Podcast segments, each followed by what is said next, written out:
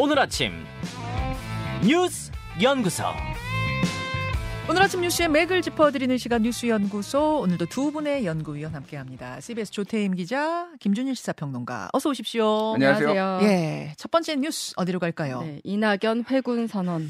개혁신당 통합 11일 만에 결별을 선언했는데 네. 어제 11시 이낙연 대표가 직접 나와서 어, 이 내용을 발표했죠. 네, 이제는 이제 다시는 이제 다시 새로운 미래 이낙연 대표라고 해야 되는데 네. 이 대표 이제 어, 새로운 미래로 돌아가서 당을 정비하고 선거 체제를 신속히 갖추겠다고 밝혔습니다. 뭐 막판 갈등 터져나온 건 다들 아시겠지만 그 선거운동 정책 결정 권한 이준석 대표에게 위임하는 안건이 의결되면서 이제 갈등이 터져 나왔고 막판에 김종인 전 비대위원장 공천관리 위원장 영입을 둘러싸고 진실 공방 벌어지면서 결국 이제 파국에 파국에 이르는 거잖아요. 그렇죠. 네.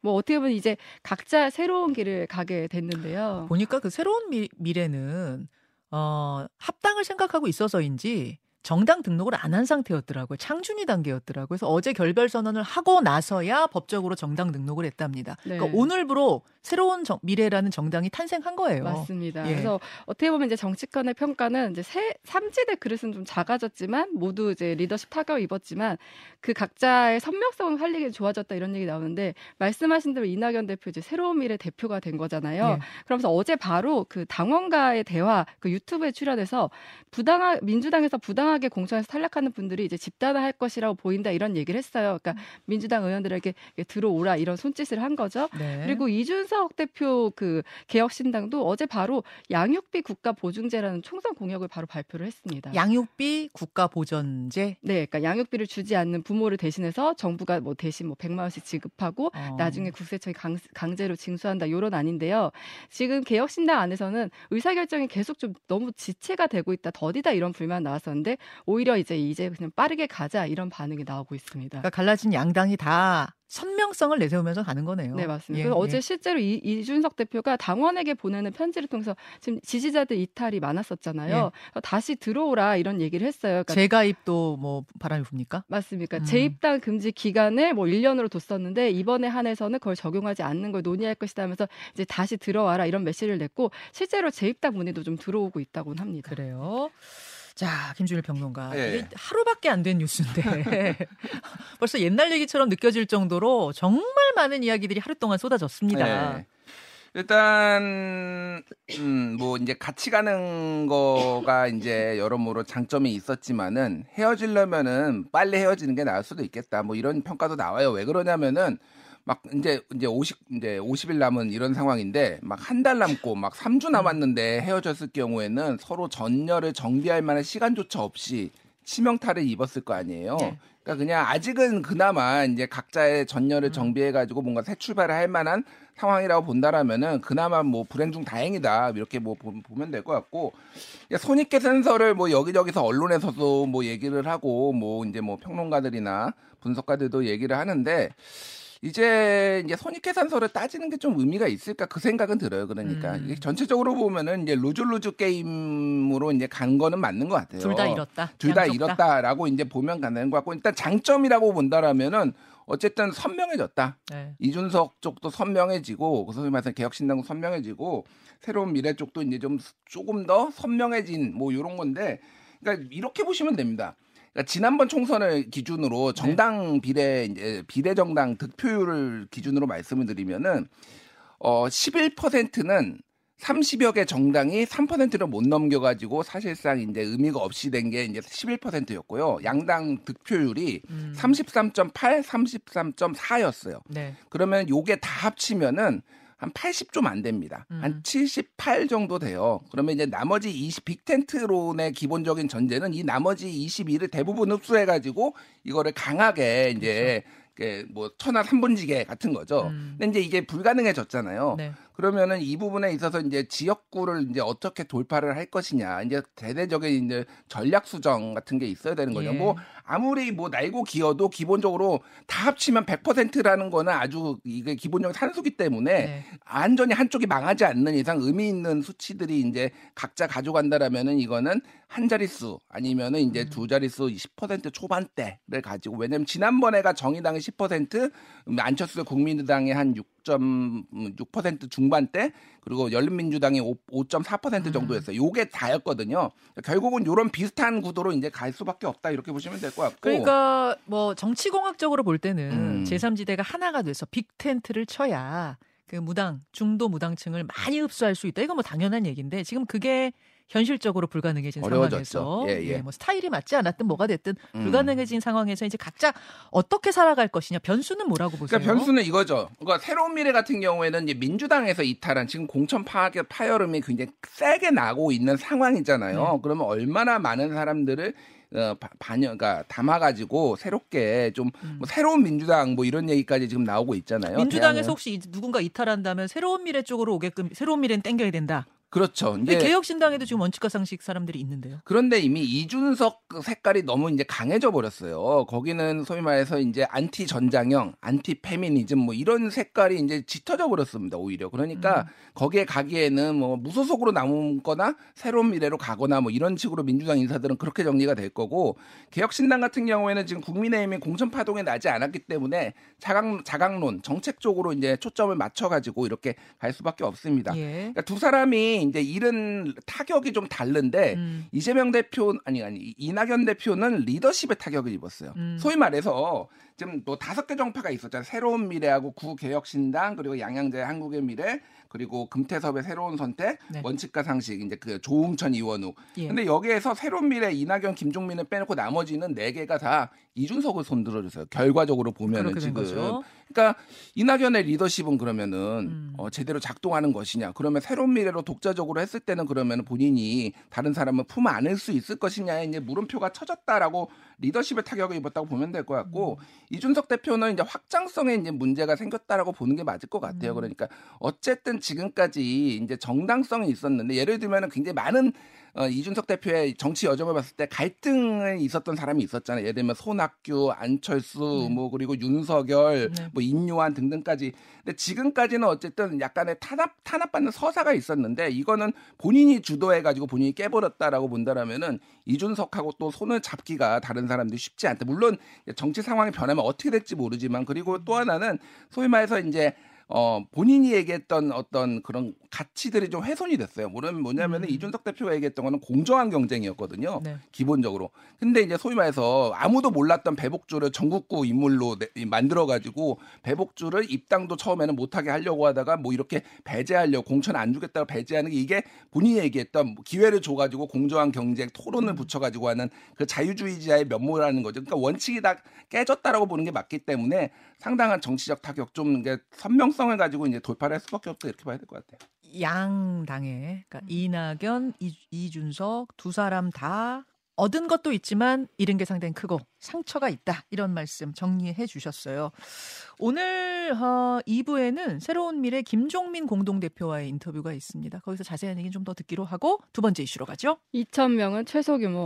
전공의들 근무 중단 첫날, 그러니까 사표를 내고 이제 근무 중단에 들어갔는데 어, 첫날이던 어제 어, 병원 상황 궁금하고 그리고 의료계와 정부의 지금 강대강 대치는 계속 이어지는 건지 이렇게 네. 강대강으로만 계속 부딪히는 건지 궁금해요. 아직까지는 강대강으로 부딪히고 있는 상황인데 어제 윤석열 대통령도 이제 대국민 메시지를 냈거든요. 그러니까 국무회의 발언을 생중계를 했는데 보통 이렇게 강경 메시지 낼 때 생중계를 하잖아요. 네.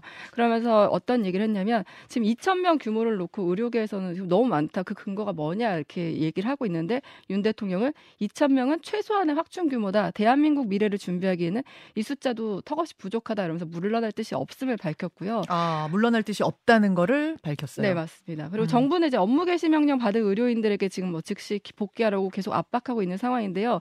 그런데 이제 전공의들도 이제 지금 강경한 자세에 어제 대한 전공의 협의회가 5시간에 걸쳐서 회의를 거쳤는데 네. 결국 한 얘기는 정부의 잘못된 정책을 철회하고 비민주적인 탄압을 중단하라 성명을 발표했습니다. 음.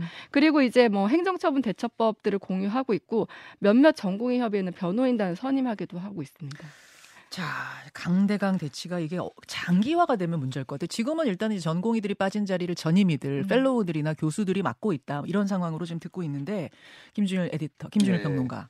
지금 이제 현재는 뭐 아직은 추구가 보이지 않는다 이렇게 보면 될 것 같습니다. 그래서 뭐 이런 것들이 보통 보면은 강대강으로 끝까지 가다가 또 극적으로 이제 좀 회군하는 뭐 이런 경우도 있으니까 좀 지켜봐야 될 것 같은데 문제는 이제 환자들 피해가 지금 속출하고 있다. 예. 뭐이 부분이 어, 의사들도 상당히 부담이고 정부도 부담일 거예요. 그러니까 이제 수치에 대한 어떤 이견. 그러니까 음. 2천 명을 이제 증원하고 사실 정부는 대통령도 그러고 지금 3천 명 증원해야 되는데 우리가 양보한 거다. 지금 현실적으로 뭐 그러니까 강하게 밀어붙이겠다는 뜻을 어제 굉장히 강하게 표현한 거예요. 예, 예. 그리고 어 지금 뭐 의사들도 지금 400명까지는 뭐 좀 증원을 할 수 있다 이런 입장으로 대체적으로 좀 나오고 특히 나왔거든요. 교수들이 나서서 그런 얘기를 하더라고요. 예, 예. 우리가 받아서 교육할 수 있는 정도가 그 규모다. 음. 이런 얘기 지금 나오는 거죠. 그러니까 이게 이제 계산법이 조금 다른데 처음에 이제 정부에서 수요 조사를 했을 때는 네. 다각 병원에 이제 소수 그, 그 대형 병원에 아, 대학병원에 수요 조사를 해보니까 합을 합치니까 2천 명 정도 나왔다라는 거예요. 음. 근데 거기에서 의사들은 약간 이게 뻥튀기 돼 있다. 왜냐하면은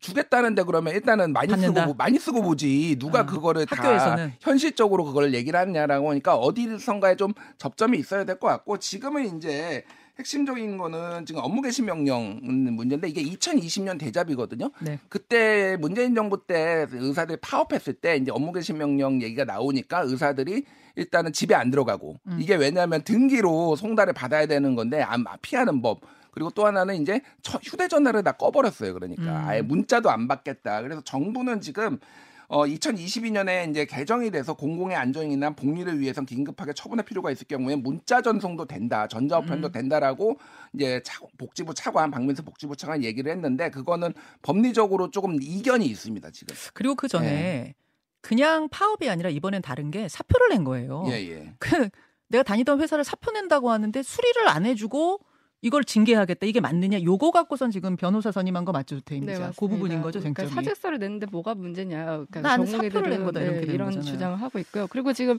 어떻게 보면 어제 첫날이었는데 그래서 현장에서 지금 완전 아수라장인 상황인데요. 뭐 암 수술, 뭐 디스크수 이런 음. 수술 환자들이 뒤로 미뤄지고 있고 어떤 분은 수술을 계속 이제 거부하다 보니까 군 병원으로 이송되기도 했고요. 그리고 뭐 간호사들이 이제 그 일을 맡다 보니까 간호사도 지금 업무 그러니까 너무 업무 강도가 너무 세다. 그 부분을 호소하고 있습니다. 그러니까 이게 지금 강 대강으로 가면 결국은 환자만 손해 본다는 거 이거거든요. 피해가 크다는 거. 그래서 결국 강대강 대치로 누가 이기나 보자 이런 식으로 가선 안 될 것 같다. 이런 생각이 듭니다. 정말 음. 걱정입니다. 다음으로 가죠. 네, 사실상의 첫 배상. 아 이건 어떤 얘기인가요? 네, 그 강제동원 피해자가 일본 기업으로부터 배상금을 수령했는데 이게 이제 일본 기업으로 돈을 받은 첫 사례예요. 예. 근데 왜 사실상이라는 표현을 썼냐면은 일본 기업이 어 우리가 미안하다 이렇게 사죄 차원에서 돈을 전달한 게 아니라 음. 그 강제 집행을 당하지 않기 위해서 담보 성격으로 국내 법원에 공탁한 돈이 있는데 그걸 이번에 받게 된 거예요. 어떻게 된 일이냐면 일본 강제동원 피해자 이모 씨가 그 일본 기업 히타치 조센을 상대로 손해배상 청구 소송을 제기했고 네. 대법원이 이제 지난해 12월에 그 히타치 조선에게 조센에게 손해배상 5천만 원과 지연이자 다 포함해서 1억 원을 지급하라고 판결했습니다. 음. 그러면서 이후에 이제 피해자 측이 히타치 조센의 그 히타치 조센이 한국에 맡긴 그 배상 그 공탁금 6천만 원을 받기 위해서 그 절차를 밟았고 그러면서 이제 그 공- 공탁금을 수령한 거예요. 네. 그러니까 피해자 측 변호사는 어쨌든 이제 일본 기업이 자발적으로 낸 돈이 강제징용 피해자에게 전달되는 건 이번이 처음이라고 하긴 했는데, 근데 지금 당장 일본 정부와 히타치 조세는 뭐, 우리 법원의 결정에 유감의 뜻을 밝혔습니다. 음. 일본 관방장관은 한일 청구권 협정에 명백히 반하는 판결이다. 일본 기업에 부당한 불이익을 주는 것으로 극히 유감스럽다 이런 입장을 밝혔습니다. 자 김준일 평론가 네. 이거 어떻게 봐야 됩니까? 그러니까 일단은 뭐 어, 돈을 일단 맡겨놓은 거죠. 쉽게 얘기를 하면은 요게 이제 강제 처분되는 것을 조금 이제 지연시키기 위한 건데 일본 측에서는 상당히 지금 당황해하고 있다. 이, 조- 음. 이 조치에 대해서 이런 얘기가 나오고 있습니다. 그래서 이게 이제 요 사례는 요 요렇게 이제 한 케이스예요. 근데 다른 기업들이 이거를 공탁하거나 그런 사례는 없거든요. 음. 그러면 이게 이제 더 확산돼 가지고 더 어떤 우리가 하- 대한민국 입장에서나 유- 유가족 입장에서 보면 유의미하게 뭐가 나올 것인가는 좀 의문이에요. 다만 상징적으로 어쨌든 뭔가 이게 조치를 이제 뭐 받았다. 뭐 이런 정도의 이제 상징적 의미가 있는 것 같고 요거와 다 어저께 이제 또 뉴스가 하나 전해진 게 국가보훈부 산하의 독립기념관 신임 이사에 네. 이제 뉴라이트 계열 그러니까 낙성대 경제연구소장인데 박이택 소장이 임명이 됐는데 여기가 이제 소위 말하는 뉴라이트 계열이고 식민지 근대화론 그리고 위안부 피해 그리고 일제감정기 강제 동원 어, 사람들의 어, 강제성을 이제 부인하는 계열이거든요. 그러니까 음. 이게 이영훈의 이제 반일 존족주의 여기에서 이 낙성대 이제 경제연구소 여기에서 이제 다 나온 거예요. 그러니까 예, 이분 여기 예. 소속 멤버였고 근데 이, 이분이 뭐가 되셨다고요? 독립기념관장? 독립기념관 이사. 이사. 예, 예, 예. 음. 이사가 됐는데 조용히 지난 1일에 선임이 됐는데 이제 이게 뒤늦게 알려진 겁니다. 그러니까 정치권의 소위 말해서 이념 전쟁은 계속되고 있다. 그러니까 예. 여기까지 두 분 수고하셨습니다. 감사합니다. 김현정의 뉴스쇼는 시청자 여러분의 참여를 기다립니다. 구독과 좋아요, 댓글 잊지 않으셨죠? 알림 설정을 해두시면 평일 아침 7시 20분 실시간 라이브도 참여하실 수 있습니다.